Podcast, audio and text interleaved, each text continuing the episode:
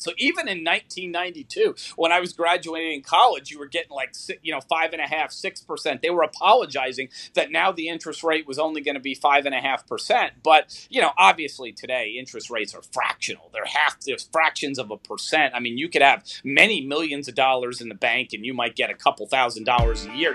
Welcome to the Real Estate Secrets Podcast. This show is about sharing lessons in commercial real estate that were learned from trial and error and working directly with CEOs of billion dollar healthcare organizations. Our mission is to teach the insider strategies used by the big guys to everyday healthcare operators in order to get access to the best real estate at the best prices. Hey guys, welcome back to Commercial Real Estate Secrets. I'm your host, Austin Hair. Our guest is Brian Colao. He's the director of the DSO Industry Group at Dykema Dykema is a national full service law firm that specializes in healthcare.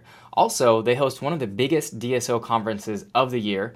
I'll be there this year. It's July 13th through 15th in Denver, Colorado. So, for anyone listening, it'd be great to see you out there. So, Brian, it's a pleasure to have you on the show as a repeat guest, my friend. So, let's talk about multiples. Obviously, you're very involved in the M&A market. Uh, what have you seen multiples like you know they're going up right? We know that. But how much have you seen them go up? And like what do you think is going to happen as we you know we come into this there's a little bit of inflation there's interest rates hikes at the fed um, there's more conglomeration. I mean you know what's your take on and, and what do you already see happening in 2022 yeah you know Austin, I think what we're going to see is, you know, for the groups, uh, you know, right now at present, you know, you can see the groups are, you know, they're they're approaching. You'll see 14, 15, 16. I saw an 18 multiple, which you know reminds me a lot of what went on in 016 and 017. I think that's going to come back down to earth, you know, at some point. 10s, 11s, 12s. I think for the solos, you know, um, they they're you're seeing them trade even at sometimes eight. Now, I think you're going to see that go back down to fives and sixes. You know, when that happens, I don't know. But I, I, my sense is there's a mini bubble going on, but it's very explosive. And the reason that there's just such explosive uh, is there's pent up demand still from COVID, people that postpone their deals that are now getting around to doing their deals. There's, um, you know, just an insatiable demand on the buy side and, and somewhat limited inventory on the sell side. There's plenty of sell side inventory, but not enough to satisfy all the buyers, put it that way. And um, there's a desire by some folks that went through this whole pandemic and just said, you know, I'm over this. I don't want to do this by myself. You know, if this is going to keep hovering around, I want to have a partner. So there's a lot of factors at play that are causing, you know, the market to really be explosive. I, I think it's a mini bubble again. It'll equal. It'll it'll go down a little bit, but it's not a, like a big bubble that's going to burst and go away. I think it's going to go from crazy money to really good returns, solid returns. So yeah, let's parse out multiples in terms of EBITDA because I know it's like the general kind of rule of thumb that we use in the DSO space is number of locations, but that's not always 100% accurate because not like there's a vast difference in EBITDAs per location based on, you know, just depending on what type of uh, specific niche you have. So it's like, do you see, when you mentioned earlier, we're seeing multiples of sole proprietors at eight right now. Um, is there a certain EBITDA threshold like that determines that? So, for instance, you know, if you're doing, let's just say two, like a million bucks in revenue, two fifty in in you know EBITDA, um, are you going to be like on the lower side or the higher side of those multiples? And then you know, how do we kind of how do you see that change as you get into like the number of groups too? Yeah, you know, that's a really good question, Austin, and it, it's a complicated algorithm. Okay, uh, let me. Uh, you know, I know we have a little time to explain, so I'm going to take up a little bit of our yeah. time here because it, it's complicated. Yeah, this isn't like a 30 second show. We got a few a few minutes to talk about stuff. You know, what goes into the valuations? Okay, just in general, are um, what is your payer mix? The more Medicaid you have, the lower multiple. As a general rule, the more Medicaid you have or government programs, I, I, you know, the less rather the higher multiple you have. That's one thing. Um, second, um, how much infrastructure do you have in place? If you've got a mature organization using the latest, greatest uh, uh, practice management software, the latest, greatest financial and accounting reporting, the latest, greatest technological stuff. You're using artificial intelligence for case acceptance and things like that. You know, you're going to get a higher multiple. If you've not upgraded in years and you're operating like 1975, you know, you're going to get a lower multiple, you know, on stuff like that. Three, your skills as an operator. You know, you're the seller. You're often going to be asked to stay involved for three to five years after. If you look like an entrepreneur and, you know, they can keep you in place as the CEO of the organization, you're going to get a higher multiple. If they're going to have to replace the whole management team, you're going to get a lower multiple. You know, your ability to integrate specialties or the, the degree that it's already integrated into the office is going to affect the multiple. Your plan for growth. If they look at you and say, gee, you're four locations, but the things you're doing right now, your footprint, you know, your, what your um, culture is, we could easily see 25 or 30 locations. Or you got one location and they're like, wow, we can replicate this concept to 10 or 20. Yeah, you're going to get a higher multiple versus what I always say is my ski. Um, the example I've used in the past is my um, my ski practice up there in the mountains of Colorado. They called me. They were killing it. They had a $10 million practice. They had a monopoly on all the ski resorts. And they're like, so we're going to get a giant multiple. And I said, no, you're not. Well, what do you mean? Because you've got this individual bubble where you're killing it up in the mountains. I appreciate you got a $10 million solo clinic because wow. every resort up in Colorado goes to you, but I can't replicate that. What am I going to do? Find like 10 other skiers? I mean, yeah. you've got a really unique circumstance where you're killing it, but I can't look at your $10 million practice and say, oh, yeah, I got a footprint to do 20 more of them. I, I don't. You, you know, so that's the thing. If, if they look at you and say, wow, what these guys did right here, they can do 20 more. Yes, absolutely. Versus, hey, it's a one time thing. It's going great for them, but that's just a unique, you know, sort of geography. Or they're on the campus of IBM or Oracle, and that's why they're killing it. But we don't have 25 other IBM campuses here. We can't do it. You know, something like that. That that's also you know going to govern your ability and your culture. Finally, the last thing is your culture is going to govern you know the multiple that you get. So you look at all of these things you also look at the individual demand for your office. You know, this is sort of like gambling. Um, certain buyers are in the market at a certain time. Other times, those buyers have located acquisition targets. They're in the middle of a deal or they just closed a deal and don't want to do another because they're integrating something. If you hit at the right place at the right time, when everybody, all of the best buyers for your practice are in the market and interested, and they start bidding against each other, then that's another factor. You know, finally, this is becoming less of a concern, but um, how you've recovered from COVID. This was a huge issue at the end of 020. It was a big issue the first two quarters of 21. It's becoming much less of an issue. But if you're in New York or California or some of these states that's still doing lockdowns and restrictions and things, you know, um, that will play a part as well, how you've recovered from COVID. Mm.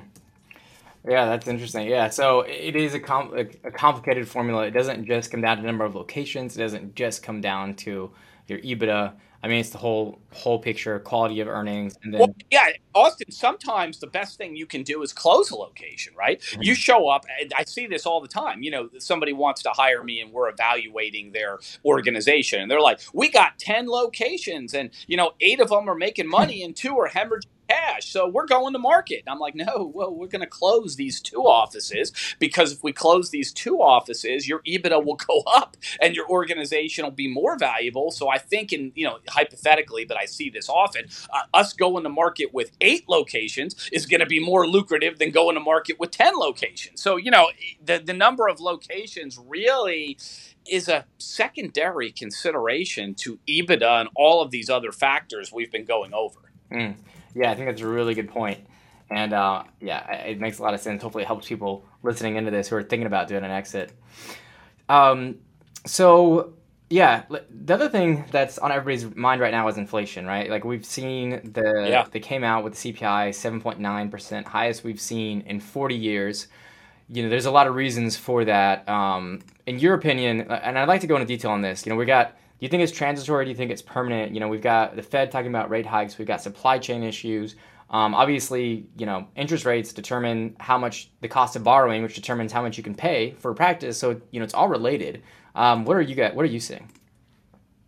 my gut and most of the economists and people that study this you know really carefully tend to think. I've, i of course could be wrong on this. Don't anybody invest anything on what i say. But but my gut is this is more looks like transient. You know this is not 1974 with opec and prices and uh, you know you i don't even think you were alive then austin. I was have a if you went to the bank for anybody listening that's young the interest rates were like 15% if That's you had crazy. like a thousand dollars in the bank you got $150 you know uh, interest on that a year you know and if you had i mean think about this if you somehow had a million dollars in like 1975 or 1978 that would give you like $150,000 a year of income on just a million dollars It's I mean, hard for me to even fathom that. I mean, that interest Yeah. rate is just so high.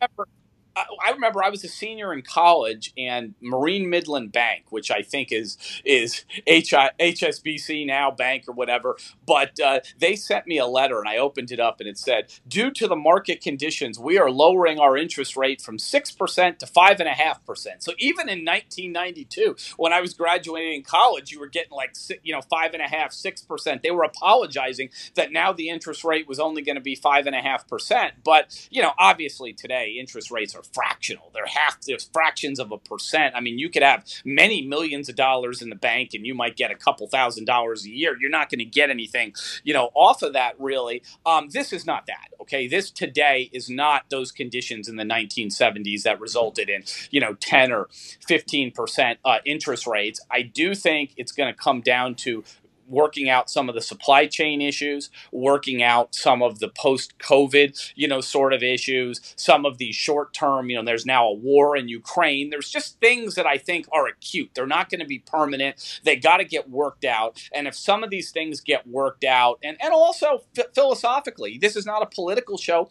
We're not going to delve into a whole bunch of political issues, but suffice it to say, some of the policies pursued, you know, by the Trump administration did result in low inflation, and some of the things that are occurring now with the philosophical changes are triggering higher inflation. So I think you know the midterm elections will be real helpful here. I think if if during this midterm election the Republicans end up taking control of the House or the Senate or both, I think you may very well see some of this um, inflation issues get abated. Yeah, yeah. Uh, you know, the Fed is they're walking a tightrope right now because you've got their mandate. They have two mandates. You know, keeping unemployment low and keeping inflation around two percent. Inflation is obviously Yes. way higher. The kind of unspoken mandate is to keep the economy going. Uh, you know, keep the markets, the stock markets from crashing. And so the problem is, as you when you have really high inflation, you need to kind of increase those rates to slow down the growth a little bit, but also, I mean, you know, inflation doesn't necessarily mean a strong economy, right? It just means the prices of things are rising, and so it's like as they taper those rates and they keep adding those rate heights, you know, you're risking, you're really a fine line between having a market crash, and so you, you- can see it, right? Like every time for everybody who follows the markets.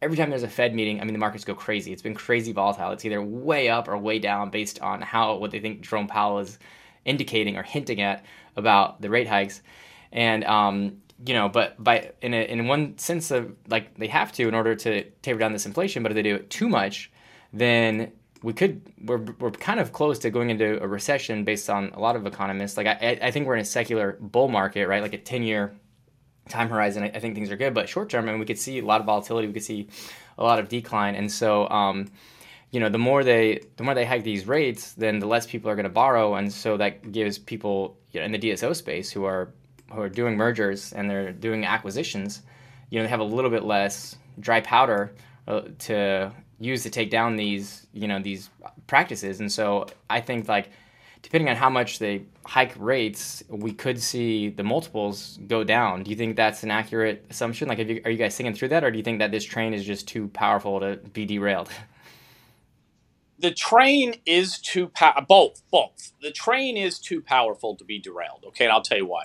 Dentistry is recession proof okay? Uh, this it survived the financial collapse of the subprime mortgage crisis in 06 07 if you go way back most people remember that. If you want to go way back to the dot-com crash in the early 2000s it survived that. If you want to go even further back to some other things in the 70s it survived that. So dentistry is basically recession proof it's it's proven to be pandemic proof. There was a hiccup when everybody got confused and they shut the practices down just for a couple months, but there's been no literature whatsoever of any nature to support any widespread outbreaks of COVID at any dental offices. So the thing is proven to be um, pandemic proof. So it's recession proof, it's pandemic proof. Um, if the interest rates go in such a way that make it undesirable to finance transactions, there's so much cash money on the sidelines. I really don't think it will derail the markets. It may, like I said, the mini bubble, it may lower some of the multiples a little bit. But if you are a seller and you want to do a transaction sometime in the next five years,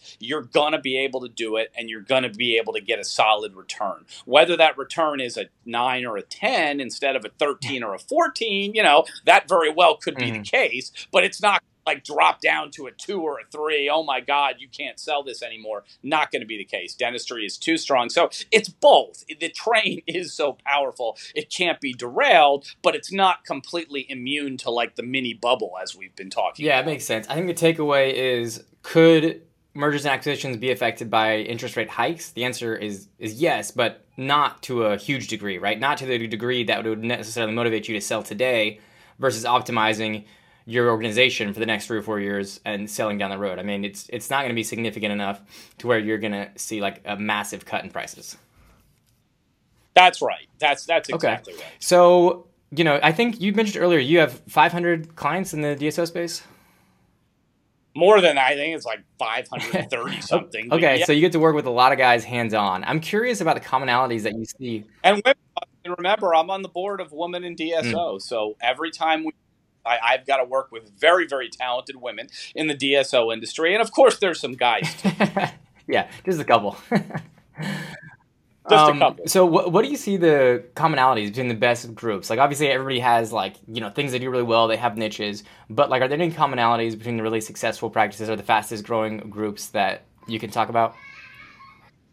Culture. Yes. I mean, the answer is yes. And the thing that overwhelmingly jumps out at me is culture those organizations with the best culture that can attract and retain talent. And the patients know that the dentists and the staff love working there and they gravitate towards us. Those organizations with the best culture are doing the best right now in this market okay.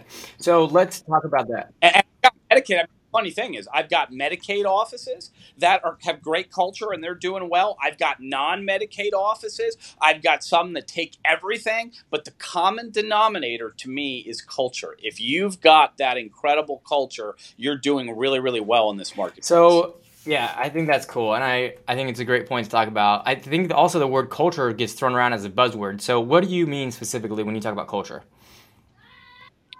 I mean, people have bought into what you're doing. Okay, like couple. That's a good question you asked because you know often every organization says they have good culture, but the, the tricky thing is I've never once, you know, heard someone. I, I, you know, Steve Bilt from Smile Brands had this great quote one time that everybody's, you know, culture that they espouse, the values that they say, they always sound great. But then you got to look and see what actually happens at the organization. And often the things that some people are saying are not sort of what comes true at the organization. But here's the thing about culture you've got to have values that fit your mission statement. You know, we're going to deliver high quality, affordable dental care to all the citizens of, you know, Dallas, Texas or something. And, you know, that might be your mission statement. We're going to treat everybody with dignity and respect and make a safe environment. And then you got to make sure you're doing it. So, one, you have to have values that make sense for what you're doing. You know, um, you know, if you if you had values like you know we're going to charge the most amount we can for every dental treatment, yeah, that doesn't make sense. I mean, that might be your value, but it doesn't. You've got to have values that make sense for your organization and then you got to implement it and you got to do it and people have to buy in. Like i've been speaking a lot the last month at um, various dsos individual partner meetings where it's just their organization and i've been blessed. They've asked me to come speak at two or three of them across the country. I've got a couple more coming up and you can tell. I mean i'll never divulge identities but you go to one and everybody's dressed to you know absolutely dressed glamorous and they, one was like an academy award that was what they were doing like show. Everybody had glamorous outfits on. Everybody, those smiles were genuine. Everybody wanted to be there. Everybody bought into the culture. They were given standing ovations, like even jokes that weren't funny. People were laughing. It was just you're like, wow, these people have bought into this culture. Then you go to another one, and again, we're not going to name names, and the fi- the smiles are fake, and it just, uh, you know, people are pretending that they like to be there, but they're not. Some people are in shorts and a t-shirt. Some people are a little more dressed up. It's just all over the place. Nobody has bought into the common idea of what's going on there, and you know, I get up there and I struggle. You know, I come up with some remark. Hey, it's good to be here, guys. You know, but I kind of run out of things to say because you can tell, you know, they're, they're struggling you know with their culture.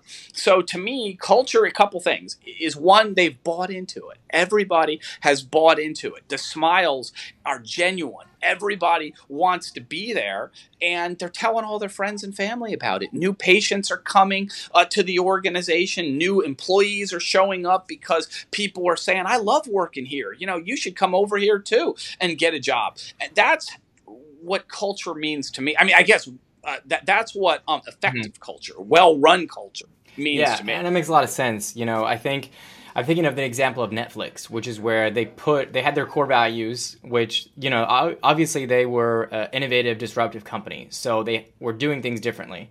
And what was happening was people were coming into the organization, and then they didn't like whatever it was, right? Like the the rate of growth, um, the focus on on on growing the business. I, know, I don't I don't really even know, right? But um, they ended up they had their core values, and people would come in like they get hired, and then they'd see the core values, and they they they matched up with the company, but they didn't like it, right? So what they did was they took their core values, they put it in their application process. And then when people were applying, they had to go through, they had to read the core values. And they say, hey, this is what we go by. And it deterred a lot of people. But it also attracted the right people. So it really helped. I don't want to say turn their business around, but it definitely helped their hiring process. And but I think to harp on what you're saying is that they not only had core values, but they followed through to their core values. Because there's nothing worse than having core values, something written on the wall that you don't follow at all. But it can be very, very effective if you're true yeah, to this. Yes, yes. And the scary thing is, you don't get to tell people. You, what you get to do is give it your best shot at your values. Here's our core values, and we're going to implement it, and we gave it our best shot. And then they tell you whether you're doing good or not. You don't get to tell them, "Hey, this is great. This is a good deal." They tell you know they tell you. You give it your best shot. You implement your values, and then uh, you know the workforce has spoken. They're going to tell you whether you've succeeded yeah. or not. Yeah, and I, I think it's good to maybe have them a little bit polarizing too, because obviously, like you know things like integrity honor trust like they never go away they're always in style but some, sometimes it's a given right like we should do things like that and it's like doing it how do you frame it in a way or how do you make it in a way that it you know really resonates with people i think is important and nothing is more awkward than being in a meeting and listening to a CEO say, We've got the best culture and we've got the best people. And you look out at the audience and I mean, they're not buying it. Right. Nobody's nobody's buying any of know, versus contrast that with one where the CEO's telling jokes that aren't even funny and they're laughing, and you know, then when he get when he or she gets around to, we've got the best culture, they jump on their feet and they're clapping, and somebody, true story, Austin blows off one of those bull horns in the back. You know, I don't know how they snuck it in there, but they're blasting off those you know those those horns at soccer games or those vuvuzelas that they had at the World Cup, and it's just it's just a, a chaotic, insane scene. But that tells you you're succeeding mm. with your culture versus yeah, I agree. Well, that's this is great stuff. Um, I want to wrap up just talking about the Dykema event. Um, you know, yeah. last year I went and it was great. I mean, I had a ton of fun. It was it was packed out. Um, what can people like? Why would you want to go? What can people expect if they decide to go there?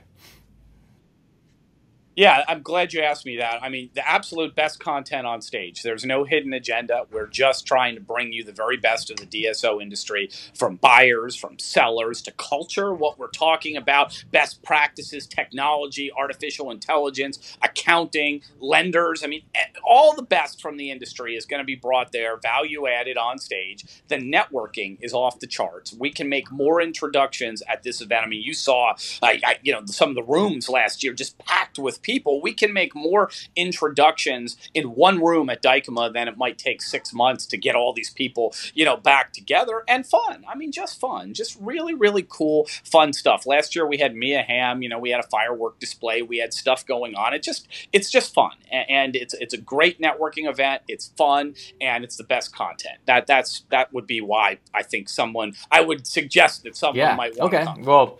I mean, I'll I'll be there. so yeah, it was good last year, and um, I think it's gonna be good this year too. You look like you were having fun. Maybe. I don't know. I don't mean to put you on the spot. but Yeah, no, like it was it was a great time. It was really cool, and especially you know it was like after COVID, it was the first time kind of getting together in a long time. Uh, you know, there's a lot of lot of energy there, so I think that is going to carry forward for a long time too. Um, okay, so We're What's that? expecting 1,500 people. I'm just wrap up. We're expecting 1,500 people, and we're expecting a wow, complete sellout wow, this year. that's great. Okay, so uh, yeah, just in in closing, where can people go to find out more information about uh, Dykema and to find out more information about you? Yeah, dykemadso.com, D Y K E M A D S O.com. You can find all about me and the group and the, and the conference, July 13th through 15th um, at the Gaylord Rocky Mountain Resort in Okay. Denver. Um, perfect. Yeah, I'll put that dykemadso.com. I got that in the show notes.